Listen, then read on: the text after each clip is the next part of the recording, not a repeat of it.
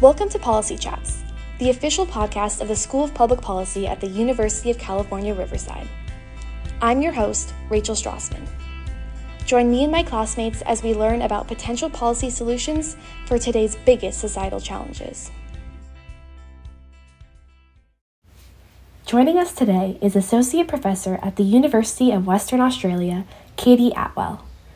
My fellow classmate, Andrew Shannon, and I chatted with her about vaccine hesitancy, mandates, and public health policy. Thank you so much for joining us today, Associate Professor Attwell. Public health has been an important policy concern for many years, but with the recent COVID 19 pandemic, it has really been thrust into the limelight.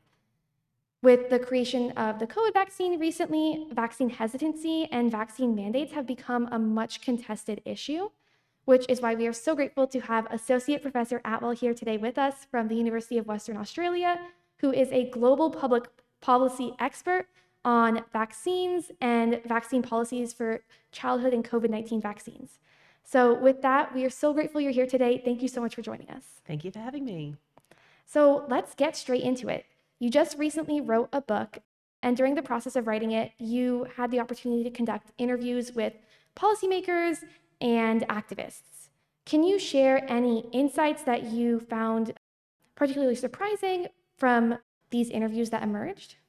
I think it perhaps not that surprising, but remember that I'm coming to your country as a tourist. Maybe tourist isn't the right word, but as, a, as an outsider. So I think it's just very powerful the way people respond to policy problems that they see in their own context with solutions that are also informed by that context. So I'll give you a bit of an example. The activists that I interviewed for the book, they were basically people like me. They're about my age, similar background, similar education, and also children of a similar age. And they, like me, had become motivated to face the issue of vaccine refusal in their communities. They felt scared by the outbreaks of infectious disease that could be prevented by vaccines, and they wanted to change things. And that really mirrored my experience in Fremantle, Western Australia, where I'm from. The difference, and this uh, almost around the same time as well, right? It's actually that close. But in the context I was operating at the time, vaccines in Australia for children, it was very much a voluntary thing that parents did. There was a mandate, so to speak, but there was a personal belief exemption as well. So it was very much like a voluntary act. No one was going to be made to do it that didn't want to. And so when I wanted to tackle that problem in my community, I went to behaviour change, I went to persuasion, I went to techniques that work with voluntarism because the political landscape in Australia at the time was like, well, there's no way that there's no political will to make this mandatory, right? To, to make it something that really people have to do. Now, the people in California that experienced similar things in their communities went in a different direction. Part, I think, informed by the Disneyland measles outbreak, but also informed by the fact that the way they saw their mandate and the way they saw the personal belief exemption in this state working really made them think we want to change the law. We want to get rid of that personal belief exemption. And they thought that even when the context in which they were encountering vaccine refusers wasn't a context where the changing law would actually stop people being there, right? It's not, you're not keeping vaccine refusers out of the places these people were encountering vaccine refusal. But their sense was, well, if we make this requirement much more stringent in schools, it will send a message to everybody that, that they need to be vaccinated. So they kind of wanted to change society by changing the law. And I wanted to change society by trying to intervene in people's behaviour change. Now, ironically enough, my country, Australia, followed California, not deliberately, but followed California just a year later by also getting rid of our personal belief exemption. So even though I thought, you know, just a few years earlier that, that I would never see that in my country, we've now ended up with a very similar policy to California. It's very interesting that you bring up how they had different landscapes to start off with, but they kind of ended up merging into a similar policy side of vaccines. But can you please, for just for a moment, elaborate on what specifically happened in 2014 in Disneyland in terms of the measles outbreak? Absolutely. There are measles little outbreaks, you know, frequently and, and have been for a number of years now, even though it had previously been classified as a controlled disease. It's a notifiable disease, which means if there is an outbreak, and we all know this from COVID now, we have contact, contact tracing, we kind of have to work out who's been where and who might have been exposed. So that stuff wasn't unusual. And in fact, the year before Disneyland and the year after, there were about the same number of cases. So it's not that Disneyland was this hugely big outbreak with enormous numbers of cases. But what it was, was an outbreak that somebody, probably an unvaccinated person or not fully protected person from somewhere else, brought, brought it in. I mean, Disneyland attracts people from all over the world. Someone brings in measles. But what happens when they get there is there are enough unvaccinated or undervaccinated Californians that it starts to spread. Because if our vaccination programs are working properly, we should be able to handle one one person, one case kind of blundering in, and you know we should we should be able to handle that. But by the time the disease is spreading through unvaccinated Californians, then California has a local problem, which is that not enough people are vaccinated to give community protection. So basically, Disneyland is a really high profile outbreak. And it, it's, you know, in, in policy, we would call it a catalyzing event. It brings everybody's attention to where we're at and pushes change. Thank you so much, Associate Professor Attwell. It's really amazing hearing this from a perspective from someone of a different country. And going based off that, I want to kind of discuss about the book. And you've discussed the tensions between the increasing immunization rates and the debates about parents' rights and government coercion. How do you navigate this complex ethical landscape in your analysis, and what broader implications does this have for public health policy? Great question. Well, again, I mean, I, I, think I have to speak as an outsider when I say that the preoccupation in your country with liberty and with parents' rights and, and freedom and individual freedom and individual choice is a much bigger thing here than it is in other places. I would say, especially than compared to continental Europe, for example but also other collectivist societies like Southeast Asian societies, for example. In my country, Australia, we, like you guys, you know, originally came from the Brits. And that you've always had these things in, in tension, I think, which is, the, you know, the freedom of the individual and, you know, all the ways that the liberal theorists talked about where does your freedom end and somebody else's, you know, freedom or rights get, in, get infringed by, you know, someone else wanting to exercise theirs. So for me, it, writing this book in particular was a constant dialogue with my co-author Mark Navin because he's American and he's a philosopher and ethicist as well as a clinical ethicist which means he's dealing with ethics not in a kind of abstract sense but also helping to make life and death decisions in a hospital setting as part of an interdisciplinary team. So we had lots of debate and he is often there kind of schooling me about what American society is like. Because, of course, I know what American society is like. I've consumed American global culture like everybody else in the English speaking and non English speaking worlds. But um, definitely for me, and all of us, you framed your question around it's interesting talking to someone from another country. Well, same, right? So we're, we're kind of having this debate and dialogue and and things that would be completely familiar or or normal or routine or banal in Australia wouldn't be in America. So I think what I'm saying is that how we navigate these things are always contextual and they're informed by the political community that we're talking about. What you might get away with in California, you would not get away with in a red state. And what you get away with in California, what you, get, what you get away with in Australia, you might not get away with in California. You have to look at the people, you have to look at the political ideology, the history, and also, I think as well, though, the kind of the sentiment in the community. And in California, despite this strong freedom discourse flowing through Californians' veins, like the rest of the country, there was nevertheless this impetus to say, well, your freedom ends here, and your freedom ends here with your ability to kind of make vulnerable people sick. And I think that's the other thing that the the activists and the technical experts and civil society actors who, and elected officials, of course, who changed California's vaccination policy, they were so successful in mobilizing a discourse that gets you thinking about vulnerable people. And again, I know we've just lived through all of that with COVID, but there's also been a bit of a sense with COVID of some people are like, well, old people, who cares? Or sick people, who cares? Or comorbid people, they brought it on themselves. Like there's been a quite, a, and that's not just in your country, that's also in mine. There's been a bit of a narrative that maybe we don't need to care about these people. But the people we were asked to care about in the Disneyland aftermath were children, and it's easier to care about them because they're cute. Yeah, I think you bring up a good point that it's easy to notice, you know, children at Disneyland getting measles when even though the same number has been occurring every year. Kind of going off of that, how important is it for a policy to be considering the community's response in advance? Like how does that affect the effectiveness of the policy that's being worked on or proposed?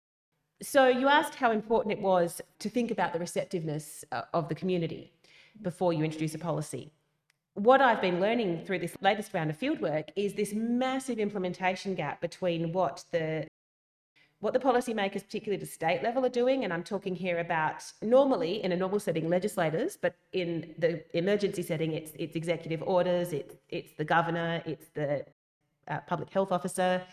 So these people are going, okay, like this is now the law of California, but then it relies on all of these other people at a local level to actually implement it.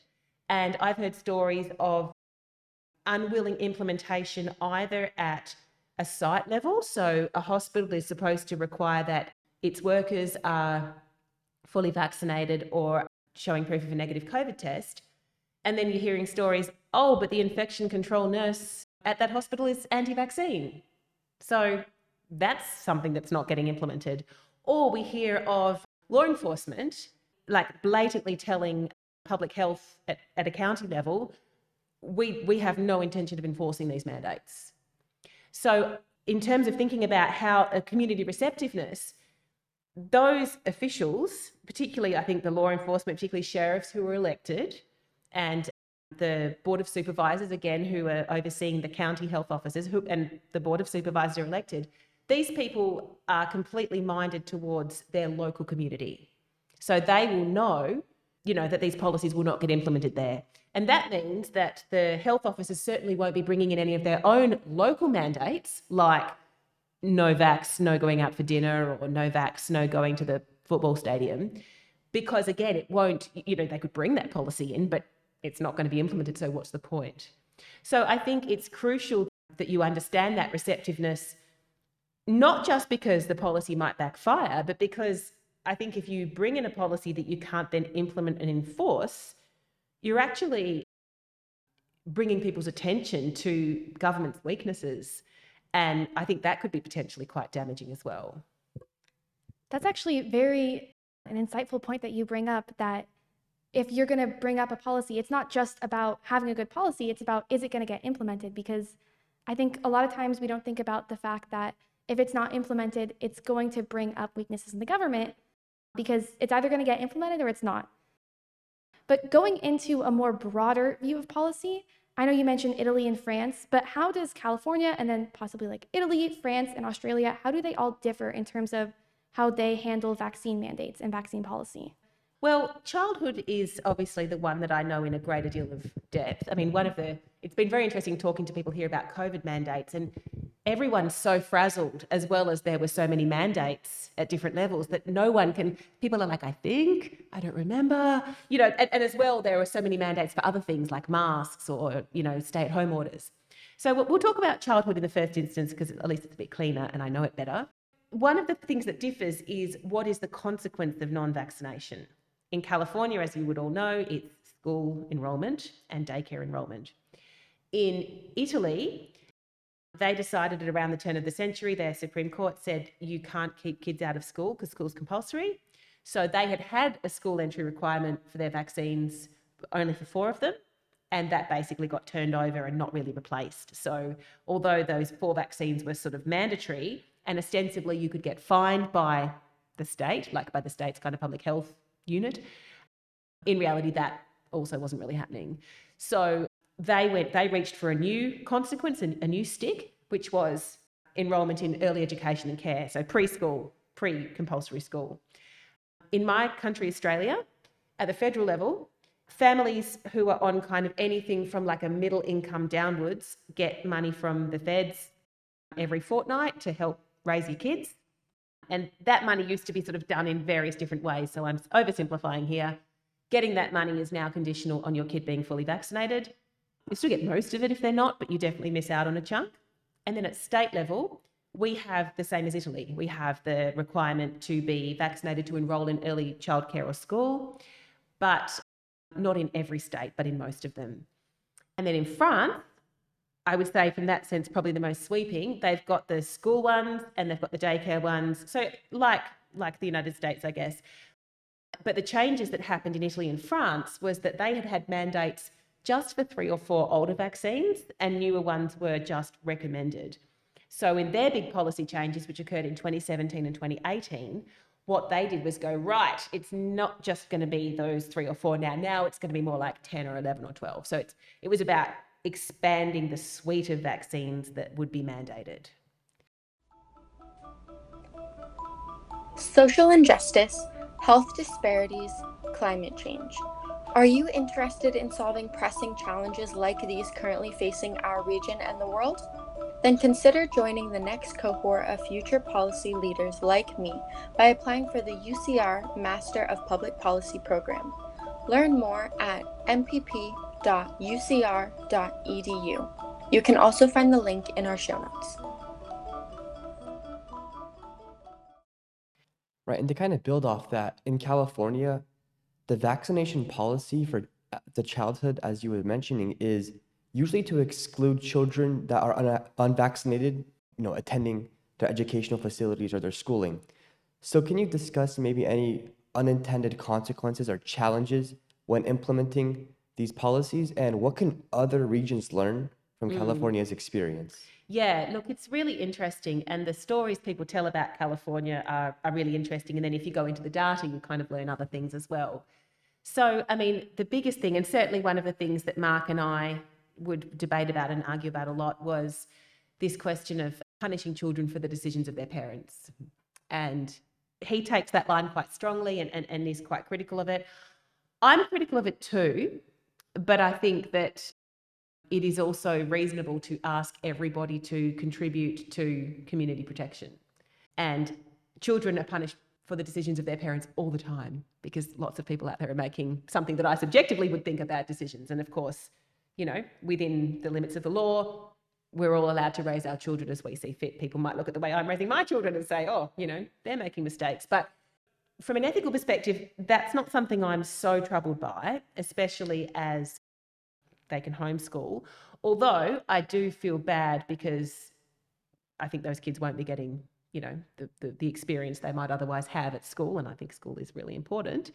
So that would be one unintended consequence because if you think about the mandate, what the government is hoping is by holding up the stick and saying, we will exclude you, that people will change their behaviour. But there are plenty of people, well, maybe not plenty, but there are a sufficient number of people who say, right, we'll just take the stick. We'll, we'll take the consequence. And that's not really what government wanted, right? But that's what happens.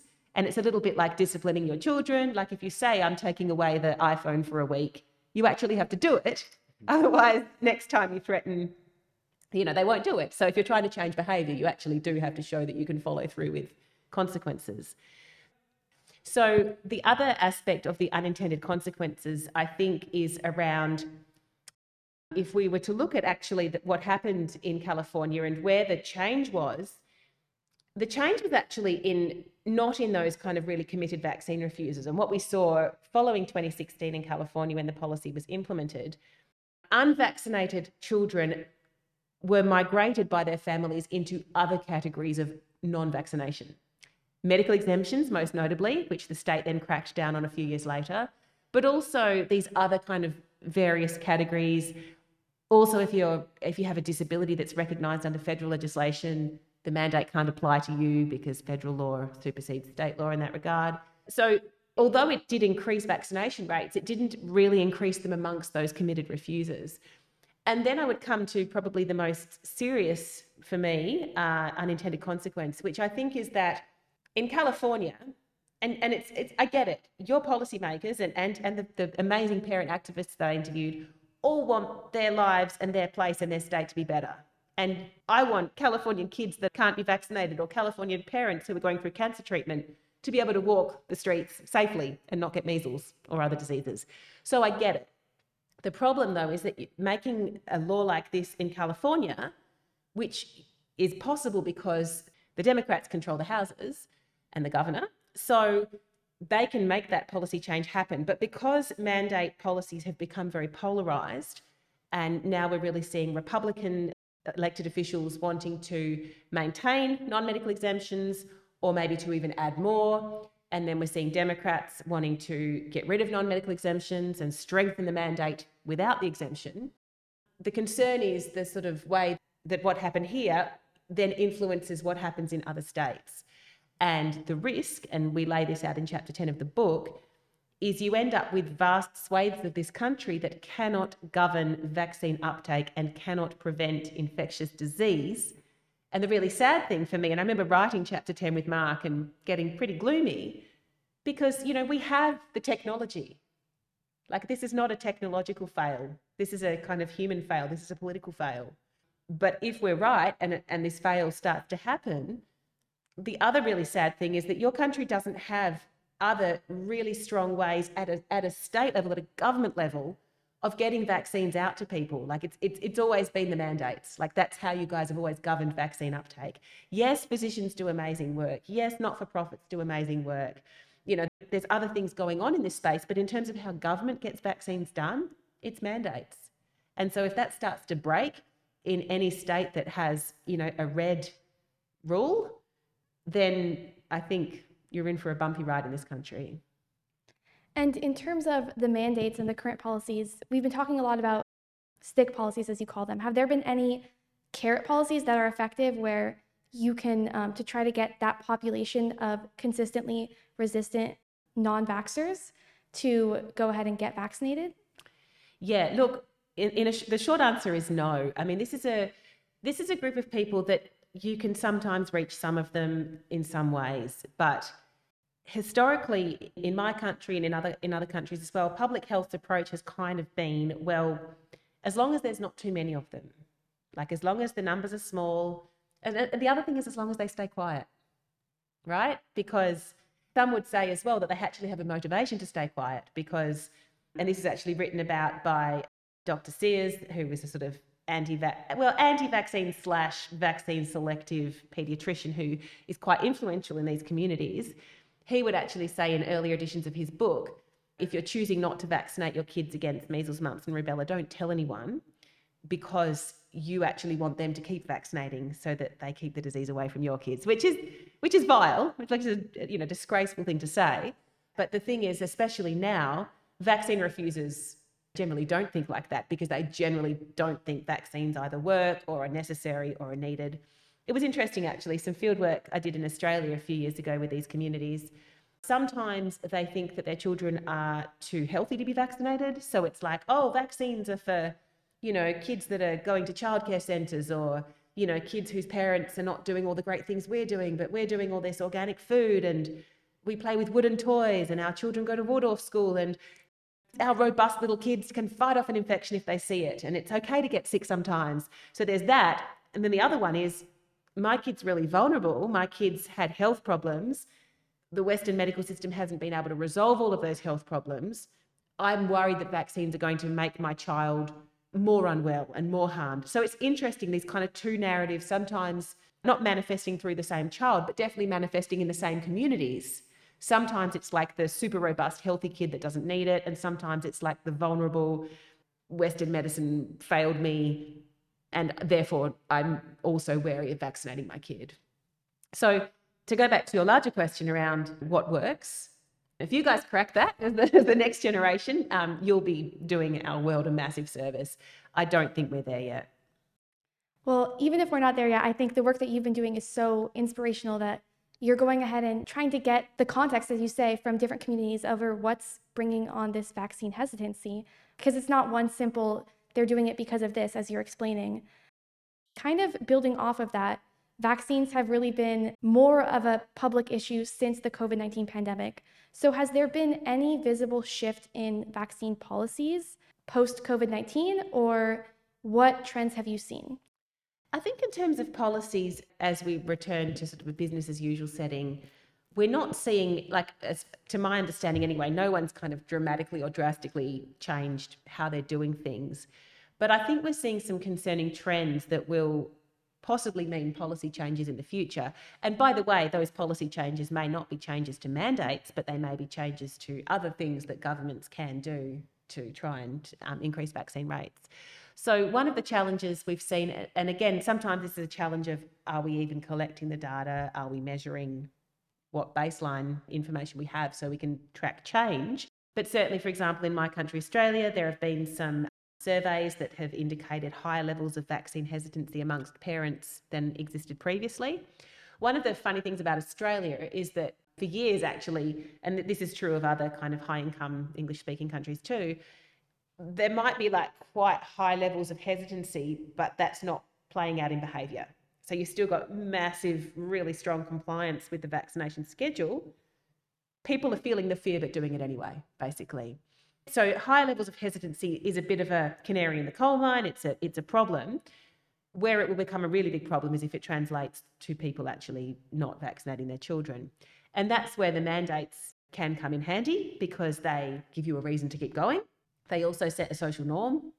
That said, we don't want governments to be lazy and just be like, oh, we're mandating, therefore we don't need to also do really good communications campaigns or also provide training and compensation for our physicians to engage with um, in conversations with hesitant parents, for example. So I think we will see vaccination continuing to be a really topical issue. I mean, it was for me, I mean, for me, it was a topical issue even before COVID, right? But it was definitely niche as well. So people, when I was would say what I worked on, everyone was like, "Oh, that's really interesting." And the parents, uh, you know, my generation or people becoming new parents, yes, it's a it's a thing. But you know, you talk to like a sixty year old or you talk to a teenager, and they're just it's not something that everybody would know about and talk about.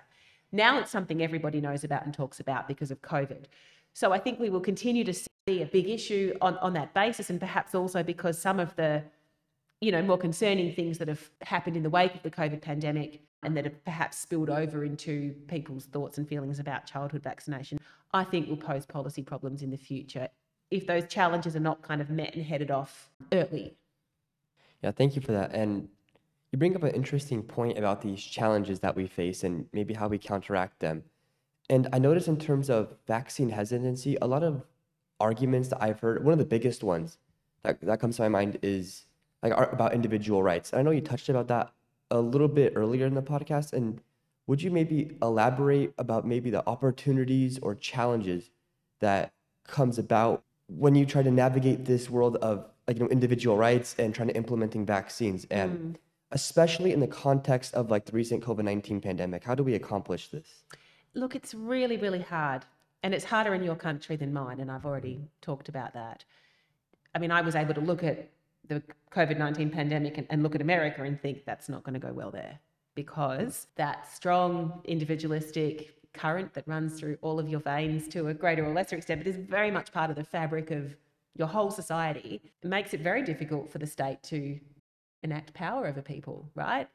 Um, because people won't consent to it, or some people won't consent to it. Now, that's true. That, that, that has been true in other places too, but I think a far smaller group of people has has had a problem with it. And also those feelings and sentiments don't exist at such a mainstream level. People in other places are more happy to be told what to do basically. Like i said i was able to predict that it would be really hard here but i wasn't able to go oh therefore they should do x. It was just more like oh dear that's that's going to be hard. I mean on this trip i've heard about people in some communities and i think again this is like quite privileged, white, wealthy communities in parts of California and probably in parts of other parts of the country too, where although their vaccination coverage rates for kid vaccines were quite low comparatively, of course, still high, right? Because even in places where it's low, it's still like, you know, above the 80s. So sometimes when people face a different kind of threat or challenge, they will change their mind.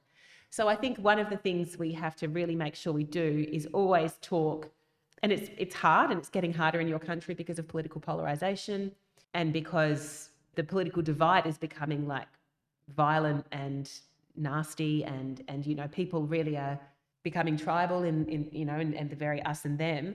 But i do think that to the extent that we can keep talking about vaccine refusers and vaccine refusal as something that people might not do forever and, and people might change their mind if and when they're given the reason or opportunity to. And I wish I knew what it was to generate that reason or opportunity. I mean, obviously, one of the things that would make sense uh, to the extent that it were possible would be to have somebody who speaks to that freedom and liberty discourse saying, yeah, I still believe all of that and I, but, but I've gone and got vaccinated, and this is why.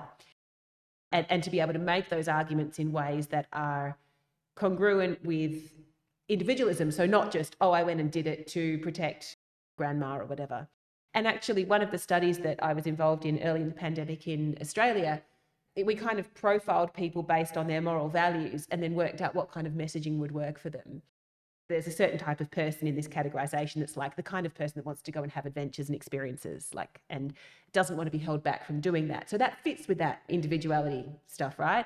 And so the way you would encourage vaccination for that person would be to say, if there's an outbreak of disease, stuff's going to be closed, you can't go anywhere, it's going to be really boring. Get vaccinated so you can get back out there and get into it and get enjoying life.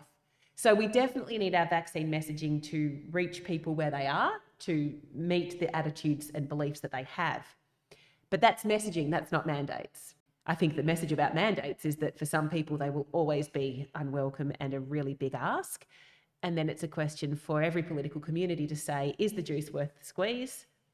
Are we going to squeeze out some other juice that we weren't expecting and don't want? Or is this something that, even though there's going to be a few people who are really unhappy about it, that we think we can do and we think we can do without damaging the legitimacy of the state?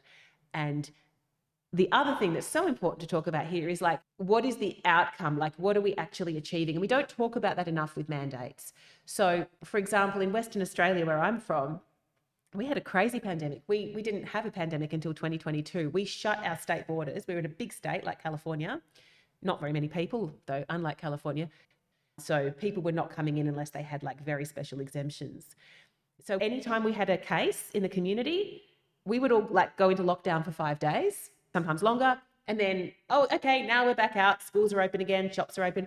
So, you know, you couldn't see a touring band from the East Coast or from overseas, but you could go and see local music. You could eat out. You could go and see sports games. They did a whole weird thing with the sports people, putting them in a bubble. So they, they moved around. What I'm trying to say is that in that setting, we had a really, a really interesting experience with mandates because our mandates were really about the government going, righto, at some point we're going to have to reopen the borders. We're going to have to let the virus in. We want to make sure that, and by that time, of course, we had the vaccines. Most of us were able to have had our third dose by the time we were reopening. And it's like, okay, how do we have enough of enough of us vaccinated so that when, when it finally does come in, we don't overwhelm our health system. So there are all these different ways and reasons governments might mandate, and we don't talk enough about what they're trying to achieve. And when my state government was doing those mandates, most of us were on board with them because we wanted to reopen safely and we, we didn't know what it was going to look like, right? We just did not know what our experience would be when we opened and when the virus came in. And one of the things that the vaccine refusers that uh, my team was interviewing at the time was saying was by now we know these vaccines don't stop transmission. They reduce it, but they don't stop it. By now we know that these vaccines don't prevent infection, they pre- prevent serious infection, but they don't prevent infection. So these people are going, you know, this is not like a measles vaccine, which is like a, an amazing shield that just stops measles getting into you. This is not that. And, and they could see that. And they're like, so why are you doing this to us? This just feels like punishment. And, and I think they have a point.